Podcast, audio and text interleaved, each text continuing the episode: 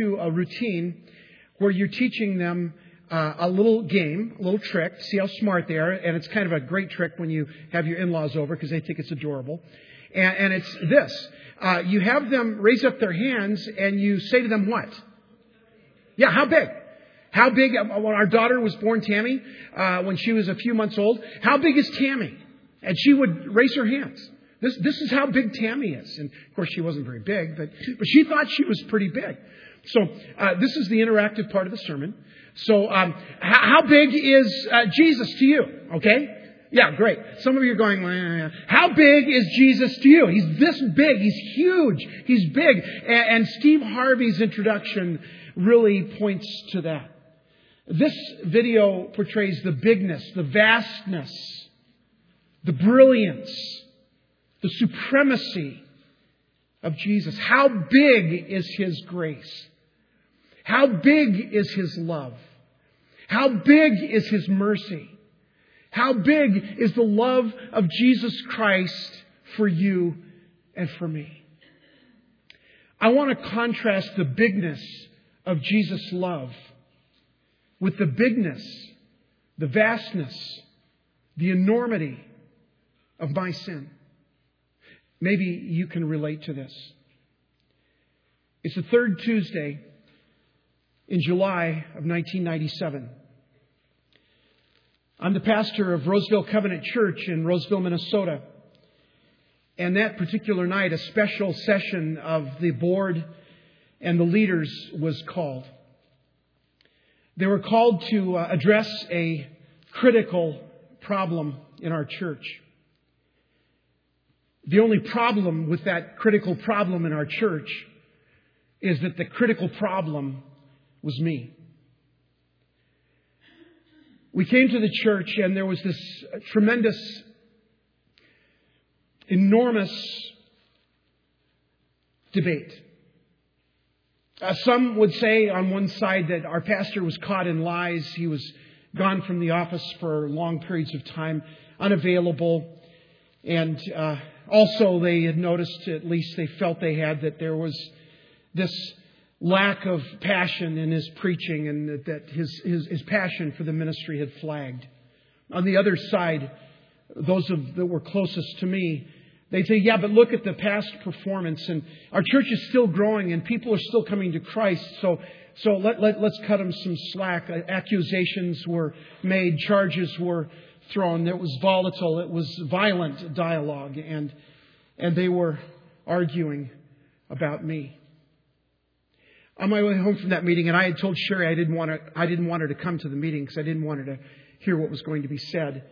On the way home, I thought to myself, and this wasn't a prayer because at that point in my life, I wasn't on speaking terms with God. At this particular time on my way home, I said to myself, how, how, how did I get here? How on earth did I get here? I flashed back a little under three years to the first time a member of the church uh, took me to one of the many um, uh, Minnesota casinos.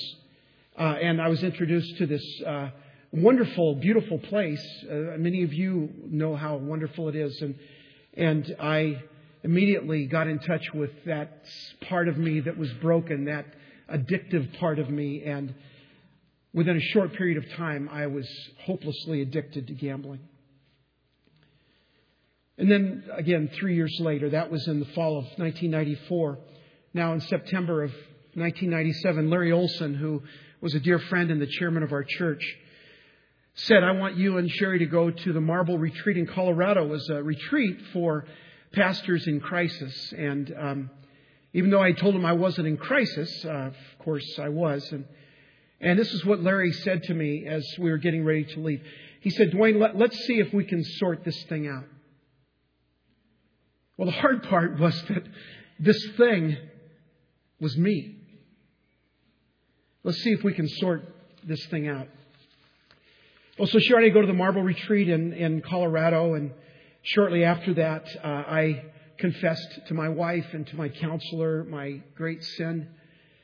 And I met with the church when I came back and I offered my resignation and I offered my apology. And, And uh, I was under the care and discipline of the Evangelical Covenant Church for three years. And during that time, I was um, invited most strenuously to be in a relationship with Jim Sundholm, who was a counselor and a kind of a no BS guy. And that's exactly what I needed. Here's what I discovered in my meetings with Jim. First thing was that I have an enormous, I have an enormous capacity to sin and deceive. And, um, an enormous capacity to hide my addiction. Many of you here know exactly what I'm talking about. Second thing I discovered was my fierce need to control my circumstances and my surroundings. And he helped me understand that I was getting back in touch with when our son Tyler was killed in 1989, and that kind of came out of that this need to control, and and I had this this great need. And the third thing I discovered with Jim was my, my utter dependence on human approval and acceptance. Other churches that I had served accepted me and loved me and affirmed me. Roseville accepted me and loved me and affirmed me for many years, but now I found I was in the very uncomfortable position of being deeply disliked and distrusted in this roiling controversy as I was talking to Jim Sundholm about the bigness of my sin, the vastness of my deception, the wideness of my transgression, he made me, he gave me the assignment of studying, doing an exegesis on the book of Colossians. And this is what Jim said because no matter how big your sin is, Christ is bigger. I had to rediscover the gospel. I had to rediscover the bigness of Jesus and His grace. I had to know that Jesus was bigger than my circumstances, that His arm was long enough to reach into the depths that I had fallen. And so this is what I discovered in that study. And I want to invite you to come with me on a journey, a journey to discover the vastness, the wideness, the extravagance of Jesus and his gospel. So here's some things that I discovered. Because Jesus was strong for me, I was free to be weak. Because Jesus won for me, I was free to lose, as much as I hate that. Because Jesus was someone, I was free to be no one. Because Jesus was extraordinary, I was free to be ordinary. And because Jesus succeeded for me, I was free to fall. Brothers and sisters in Christ, I want to invite you on a journey to discover the gospel in a brand new way. And to discover the bigness, the wideness, the vastness of this one that we call Jesus Christ of Nazareth. I want to give a special uh, uh, credit to two sources that I used. One is the book that Pam Carlberg referred to me. It's a book entitled Jesus Plus Nothing Equals Everything, and he's given us the permission to use his title in our series by Tullian Tchividjian. And the other book that I relied heavily on was uh, that classic by C.S. Lewis, Mere Christianity. So I want to give credit to those two sources as we begin this series. So I invite you to participate fully. And when I say fully, I would like you to read uh, the book of Colossians every week. It's only a few short chapters. I'd like you to be part of a grow group. if you're not part of one regularly, this is a great time for eight weeks to be part of one. We have them every night all over the valley. Uh, so you can check with Pastor Brandon afterwards. And I just want to invite you to take this journey seriously. If you do, if you do, you will discover the vastness of Jesus' love for you. So this morning I just want to do an intro and an overview. And I'd like to do that by making four statements about the greatness of Jesus. And in the context of the four statements of the greatness of Jesus, recognize the futility of making Jesus small. Too many Christians in our world make Jesus small. They put him in a box. And they say, in here he is contained. In here I understand him. In here I have a set of rules that I can check off and I can be okay. We need to recognize that Jesus is not small.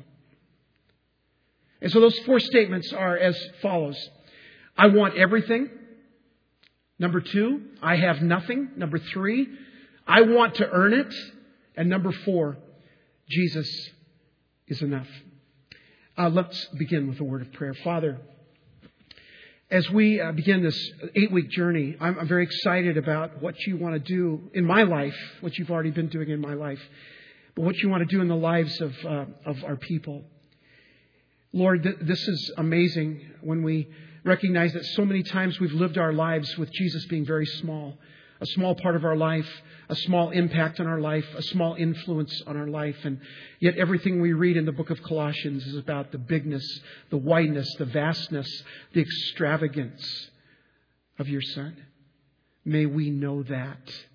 May we live that. May we feel that deeply. So, Lord, may the words of my mouth and the meditation of my heart be acceptable in thy sight, O Lord, my rock and my redeemer. Amen. Well, I want to begin at the beginning. And so um, I'm going to be moving around the scriptures today. Uh, most of the scriptures will be on the screen, uh, but if you have your Bible, you can turn with me to Genesis chapter 2. And I want to read just a couple of verses there. This is just before the fall of man. God has created Adam and Eve, and, um, and then Adam and Eve were shown their new uh, home. And um, this is amazing, startling. In fact, listen to what God showed them. The Lord God took the man, verse 15 of chapter 2. The Lord God took the man and put him in the Garden of Eden to work it and take care of it. And the Lord God commanded the man, You are free to eat from any tree in the garden, but you must not eat from the tree of the knowledge of good and evil, for when you eat of it, you will surely die. Well, these simple verses help us understand that God wanted everything for Adam and Eve. He wanted them to experience everything. In fact, He gave them this vast garden. If you know your geography, uh, we know that the uh, Garden of Eden was in that crescent valley uh, called Mesopotamia years ago, that crescent valley between the Tigris and Euphrates rivers.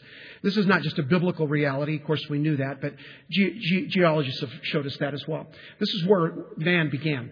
Of course we knew that. And uh, because this is where man began, it was, a, it was an incredibly fertile area between these two rivers that made kind of a, a V and uh, and all the trees that God provided were laden with lush fruit, and it was just an amazing place and a beautiful place and a, a, a just a, spectacular place. Everything was perfect. But God said, "There's that one tree. Just stay away from that tree. Everything else is yours." But Adam said, "No, I want, I want everything. I want everything." Almost everything wasn't enough for him. I want everything. Wisdom came from Solomon in Ecclesiastes when he said these words, chapter 3, verse 11. He has made everything beautiful in its time. He has also set eternity in the hearts of men. You hear that? God has set this everythingness in the hearts of men. Yet they cannot fathom what God has done from the beginning to the end. There's this lack, this longing, this wanting everything that we can't quite get a hold of. This, others have called it, St. Augustine called it a God-shaped vacuum that nothing else can fill. We know that there's something bigger. There's something more. There, there's something, desire that can fill that, but we just don't know what that soul desire is. Now, ultimately, we know, and God has told us in the book of Revelation, that this eternity that um, uh, uh, Solomon talked about, that's been set in our heart, this, this void that we want, ultimately will be satisfied. Uh, Revelation 21 5 says, Behold, I'm making all things new. We know that at the consummation, that everything will be satisfied, everything. But in the meantime, there's this emptiness, this longing for everything, and this recognition that we don't have everything, and I want something more. C.S. Lewis said it this way If I find in myself a desire which no experience in the world can satisfy, the most probable explanation is that I was made for another world. Isn't that beautiful? And you were, you were created for that heaven and earth, that new thing that God will create someday. But in the meantime, we are on this earth with this longing that there's got to be something more. St. Augustine said it this way You made for us, you made us for yourself, and our hearts are restless until they find rest in you. There is something that this world cannot provide a longing, a satisfaction, a solution to our emptiness and restlessness. The restlessness of man says, I want more. I want something that I don't have. I, I, want everything. And the cry of God and the testimony of this book in Colossians is that your heart longs for Jesus. That everythingness that you want is Jesus. Yesterday, um, I met with a, a young couple uh, for the first time. They want to get married. And so we have a kind of a preview uh, introduction before we start counseling. And um, the young woman, and uh, I, I, won't use her name simply because uh, I didn't ask her permission, but the young woman uh, has never been a church person. Her family never went to church. Um, she doesn't really know anything, but she's, she said she's always had this kind of desire to go to church. She'd ask her mom and dad, Can I go to church? Well, yeah, if you can find a ride. You know, in high school, if one of her friends said, You want to go to church? She'd go to church. But she, she said she's always had this kind of this desire in her. And, and when I, I talked to them about uh, the triangle of, uh, of marriage that I use with couples, you know, the, the triangle uh, that God is at the top, and then commitment, uh, Christ, commitment and communication are the three pillars. If you want a great marriage, you have to have all three, that kind of spiel. And she said, but, but I want that, she said. I said, you want a great marriage? No, she said, I want Christ. I, I don't have him. There's always been this emptiness inside of me, this, this longing, this, this, there's some, there's got to be something more. And, and she said, I, I want that. And I thought, wow, this is easy. this is awesome because God, of course, had done that work and have you ever felt that way that there's got to be something more? I want everything. Something is missing. I want everything. Which leads us to the second statement that we find in Colossians, and it's this I want everything, but I have nothing. Or, more correctly, the thing that I have come to believe or I have known to be something that will satisfy that emptiness, I discover that it can't satisfy it at all. Now, I want to talk for just a moment to people in our church who are addicted. And I know we have, I don't know, at least a hundred, maybe more. And, and, it's this, and I want to tell you from a fellow addictive person uh, that I love you very much. And I love you because of your honesty. Um, you've discovered that there's something missing in your life, and you've tried to fill it with something alcohol, drugs, gambling, something. You've tried to fill it with something, and, and you've discovered further that that doesn't work and that that leads to nothingness, and, and therefore you're trying God and you're trying to let God fill that, and, and, and here you are. Now, in some ways, and please don't get offended at me, non addictive people, in some ways, addictive people are more honest than you, the rest of you. Because they say, I can't do it. I can't do it. I've tried to fill that hole. It never works. It always ends in a crash.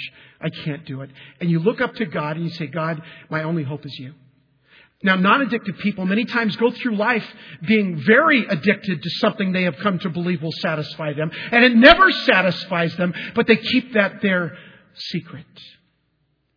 When we get to the place of nothingness, of recognizing that anything we have propped up to believe will satisfy us, then and only then do we realize that Jesus is big enough to fill that hole. So we ask the question, what is missing?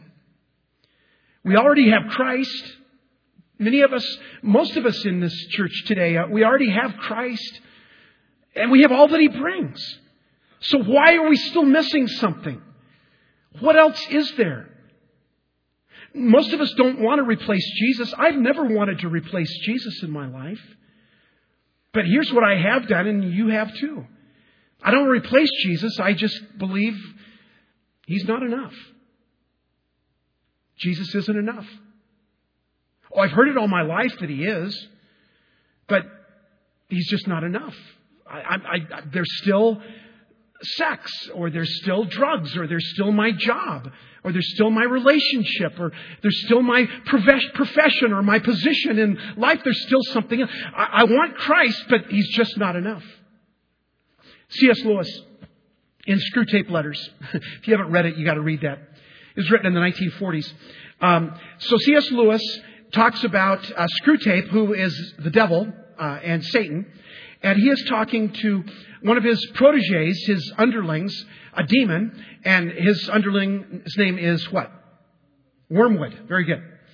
And uh, so um, uh, Screwtape gives Wormwood some advice on how to deal with Christians. He said, um, most Christians are easy to deal with. You know, they're pretty simple. Uh, here's my advice how to deal with Christians. He said, quote, to keep them in a state of mind I call Christianity and. Right? Come on. You know that's true. Christianity and.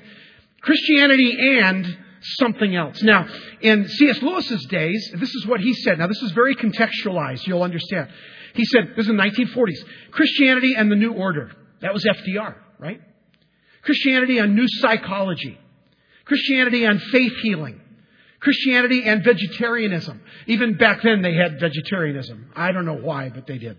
And so, so all of that. And so C.S. Lewis was saying, anytime you add anything else to Christ, you've got a problem. Now, lest we're too harsh on those dear folks, your parents and grandparents and my parents and grandparents, today it's Christ plus self-affirmation. Christ plus coolness. Christ plus self-improvement. Christ plus environmentalism. Christ plus social justice. Christ plus politics. Screwtape would say anything added to Jesus amounts to nothing. That's why he titled his book Mere Christianity. And us, today, Christianity and achievements.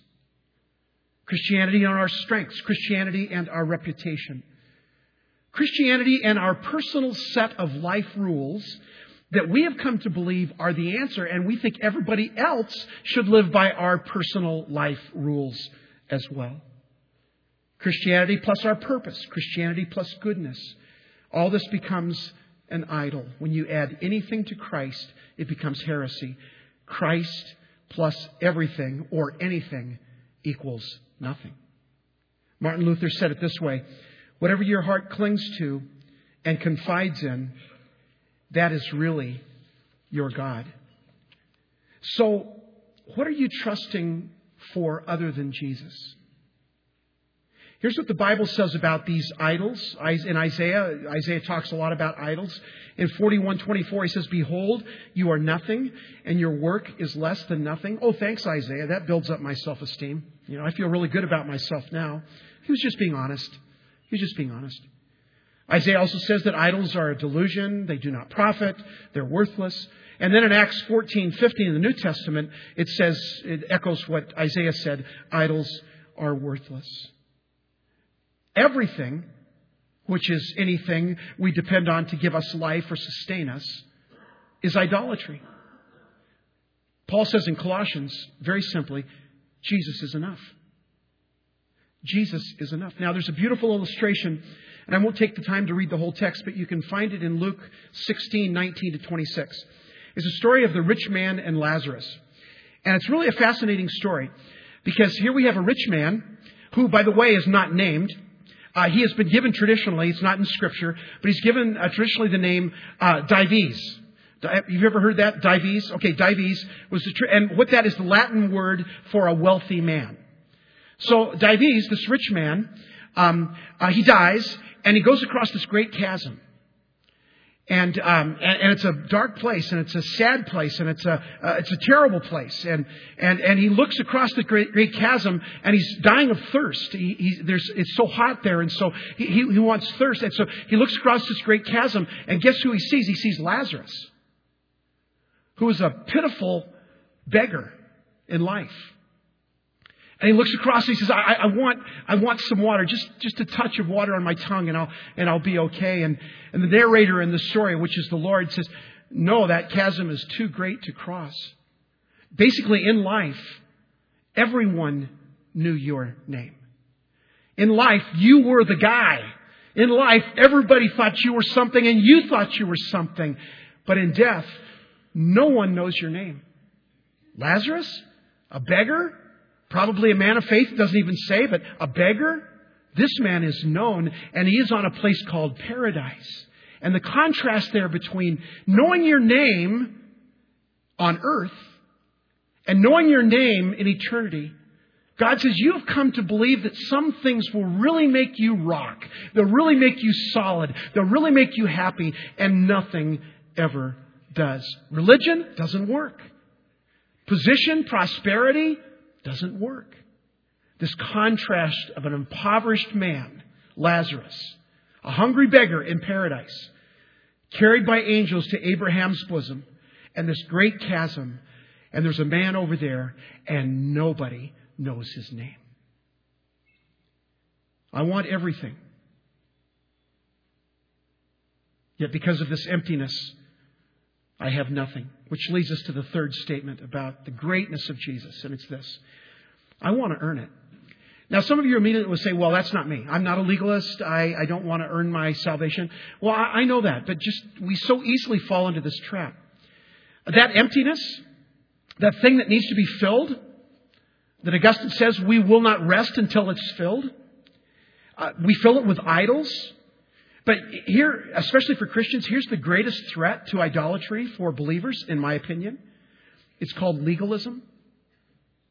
Uh, Tchividjian, in his book, calls it performanceism. I think the greatest barrier for us to experience the greatness of Jesus is to think somehow that we can make God happy with our performance.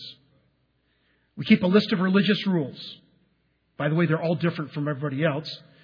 We have uh, this idea that, um, that, that we are a moral, which is a good thing to accede to. There's nothing wrong with uh, trying to be moral. You know, that's morality. There's something very wrong with moralism, making morality a thing unto itself.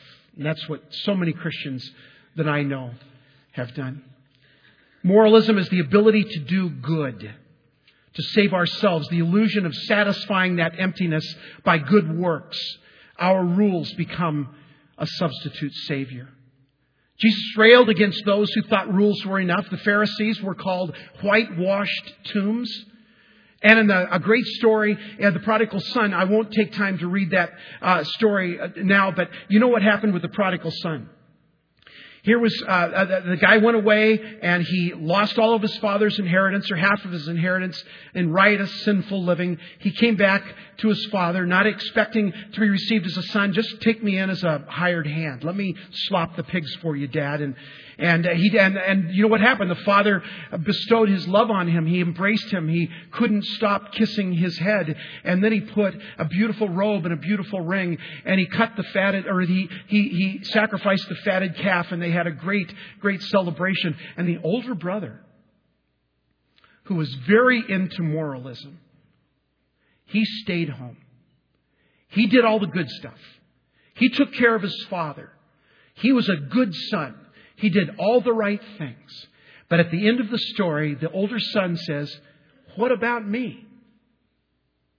Basically, when the older son or when anyone who thinks they've been good looks at God and says, What about me? You know what we're saying? We're saying to God, You owe me.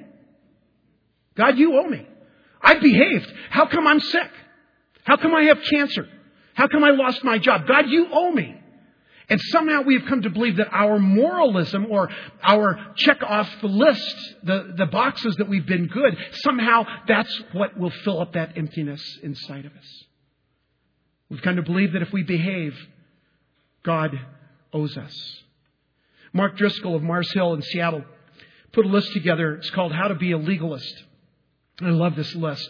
Uh, and some of you will recognize it because I grew up in a legalistic church. Here's the list make rules outside the Bible. Number two, push yourself to try and keep your rules. Number three, castigate yourself when you don't keep your rules. Number four, become proud when you do keep your rules. Number five, appoint yourself as judge over other people. Ouch, that's a harsh one. But too many evangelicals have been accused of that, and rightly so. Number six, get angry with people who break your rules or have different rules. And number seven, beat the losers. In other words, if you don't meet my expectations, I'll just throw you under the bus.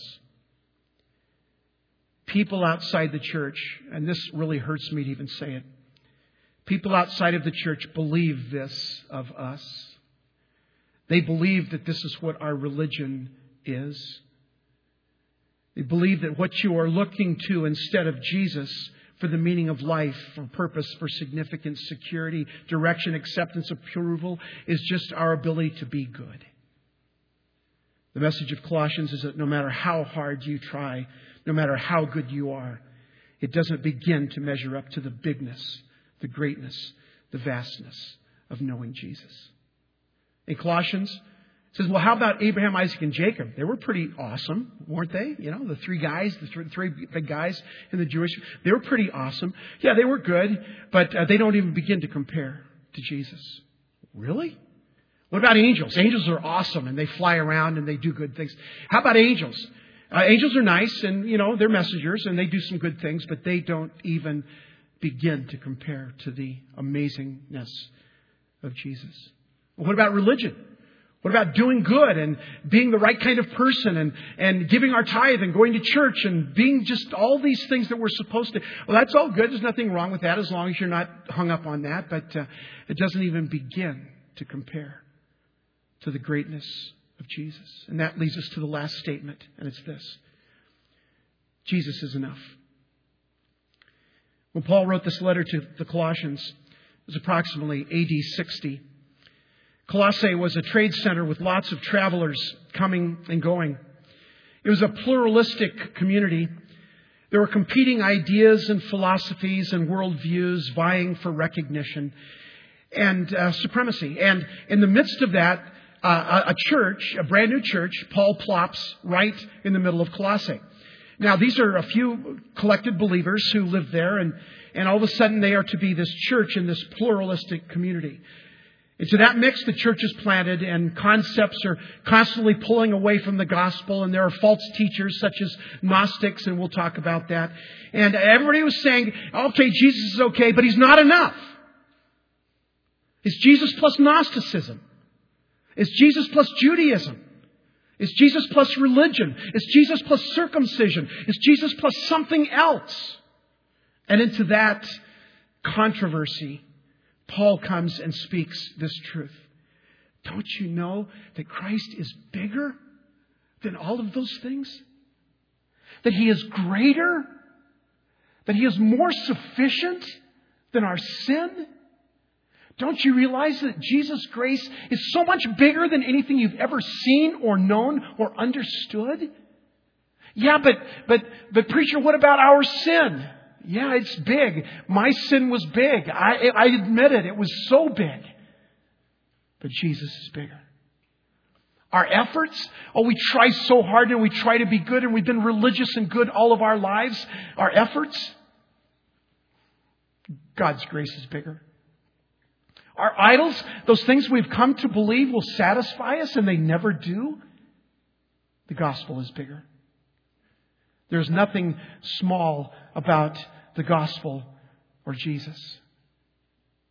When you taste the goodness, the greatness of Jesus, you lose a taste for false idols.